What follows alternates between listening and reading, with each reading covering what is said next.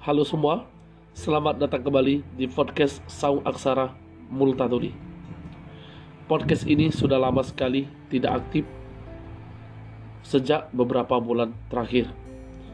Pada kesempatan kali ini, podcast ini akan membicarakan terkait bahasan yang sampai sekarang masih relevan untuk kita bahas, yaitu sosialisme sosialisme untuk pemula.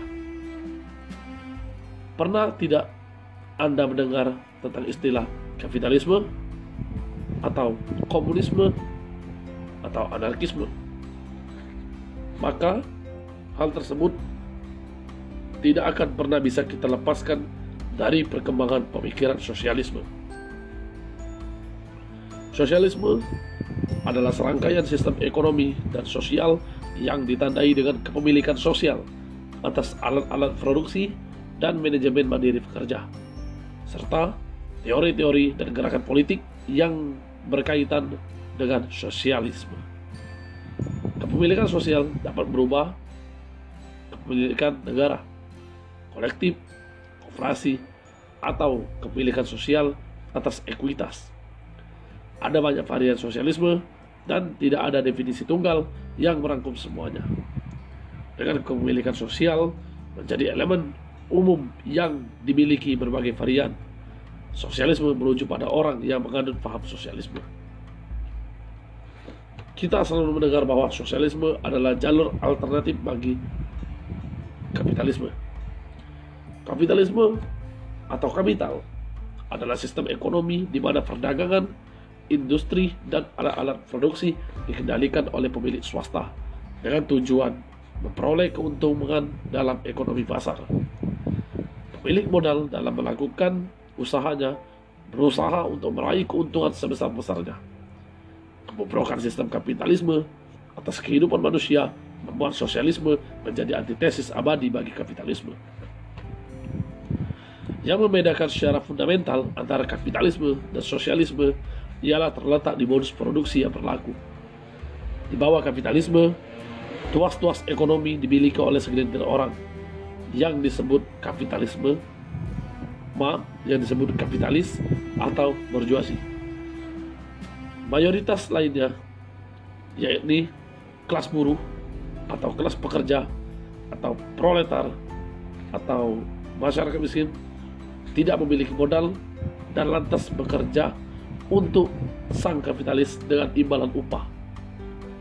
Lewat kepemilikan dan kendali kaum kapitalis atas alat-alat produksi, mereka meraup profit besar dengan mengupah buruh serendah-rendahnya. Sementara buruh bekerja sekeras mungkin. Apa yang diterima buruh jauh lebih kecil dibandingkan apa yang sebenarnya yang buruh hasilkan lewat keringat mereka. Inilah yang disebut dengan eksploitasi di bawah kapitalisme. Sedangkan sosialisme berarti kebalikan dari kapitalisme. Sosialisme berarti tuas-tuas ekonomi dikuasai oleh rakyat pekerja secara luas.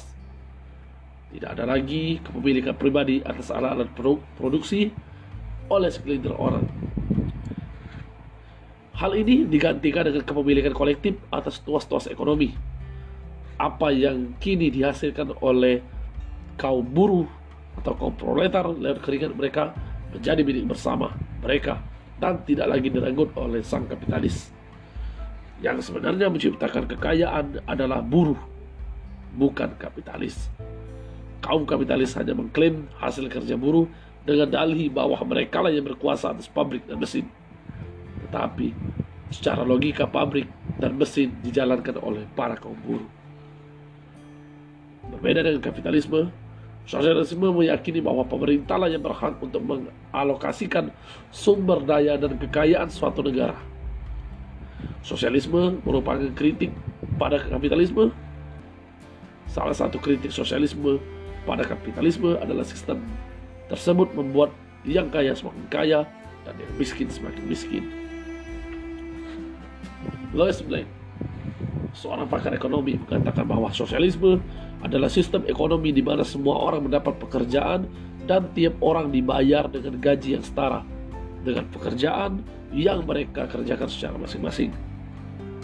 Plank merasa bahwa pemerintah harus mampu membuka bisnis untuk menyediakan pekerjaan dan dia juga yang menyatakan untuk tiap seorang atau orang sesuai dengan kemampuan mereka dan kepada setiap orang sesuai dengan kebutuhan mereka. Asumsi utama sosialisme adalah masyarakat dibagi menjadi dua kelas, yakni kaum borjuis atau kapitalis dan kaum proletar atau kaum buruh. Borjuis merupakan kaum yang memiliki modal dan alat produksi, sedangkan kaum proletar adalah mereka yang tidak memiliki modal dan alat-alat produksi, tetapi demi bertahan hidup mengoperasikan modal dan alat-alat produksi untuk mendapatkan upah. Di dalam sosialisme, properti pribadi akan diganti dengan kepemilikan bersama Kekuatan politik dan ekonomi akan dimiliki oleh negara. Pajak yang tinggi akan diterapkan dan perusahaan akan dikuasai oleh negara. Akan tetapi, sosialisme masih memiliki elemen kapitalisme di mana individu memiliki sub interest dan harus diberikan upah untuk bekerja. Konsep negara dan uang juga masih di dalam sosial ada di dalam sosialisme. Sedangkan apabila kita bandingkan dengan komunisme negara, perbedaan kelas, kepemilikan pribadi, bahkan uang akan hilang. Manusia akan hidup bersama-sama dalam ikatan persaudaraan. Dan orang akan bekerja hanya untuk memproduksi barang-barang yang dibutuhkan, bukan untuk mencari upah. Ringkasnya, sosialisme berarti kepemilikan kolektif atas tuas-tuas ekonomi penting dan perencanaan ekonomi secara demokratik oleh kaum proletar Sosialisme akan menghancurkan sumber privilege kelas kapitalis yang berkuasa dengan berebut alat-alat produksi dari tangan kapitalis dan meletakkannya di tangan kelas buruh atau kelas proletar atau rakyat. Perjuangan sosialis akan bersifat revolusioner dan karena ia akan mengubah secara radikal tatanan masyarakat yang ada dari atas hingga ke bawah. Perjuangan sosialis akan bersifat demokratik dan tidak bisa tidak karena demokratik adalah perjuangan yang melibatkan mayoritas rakyat pekerja untuk menentukan nasib mereka sendiri. Di sini kita berbicara mengenai demokrasi proletar, bukan demokrasi borjuasi, yang hari ini penuh dengan kemunafikan dan tipu daya. Demokrasi proletar atau dalam bahasa Soekarno Demokrasi marketing adalah oksigen bagi sosialisme. Tanpa demokrasi, maka yang kita dapatkan hanyalah karikatur sosialisme. Sumber dari materi kali ini yaitu dari Wikipedia, Hipotesa Media, dan Militan Indonesia. Terima kasih. Salam materi sosialisme untuk memula dari saya Sau Aksara Multatuli. Terima kasih. Sampai jumpa di episode podcast berikutnya.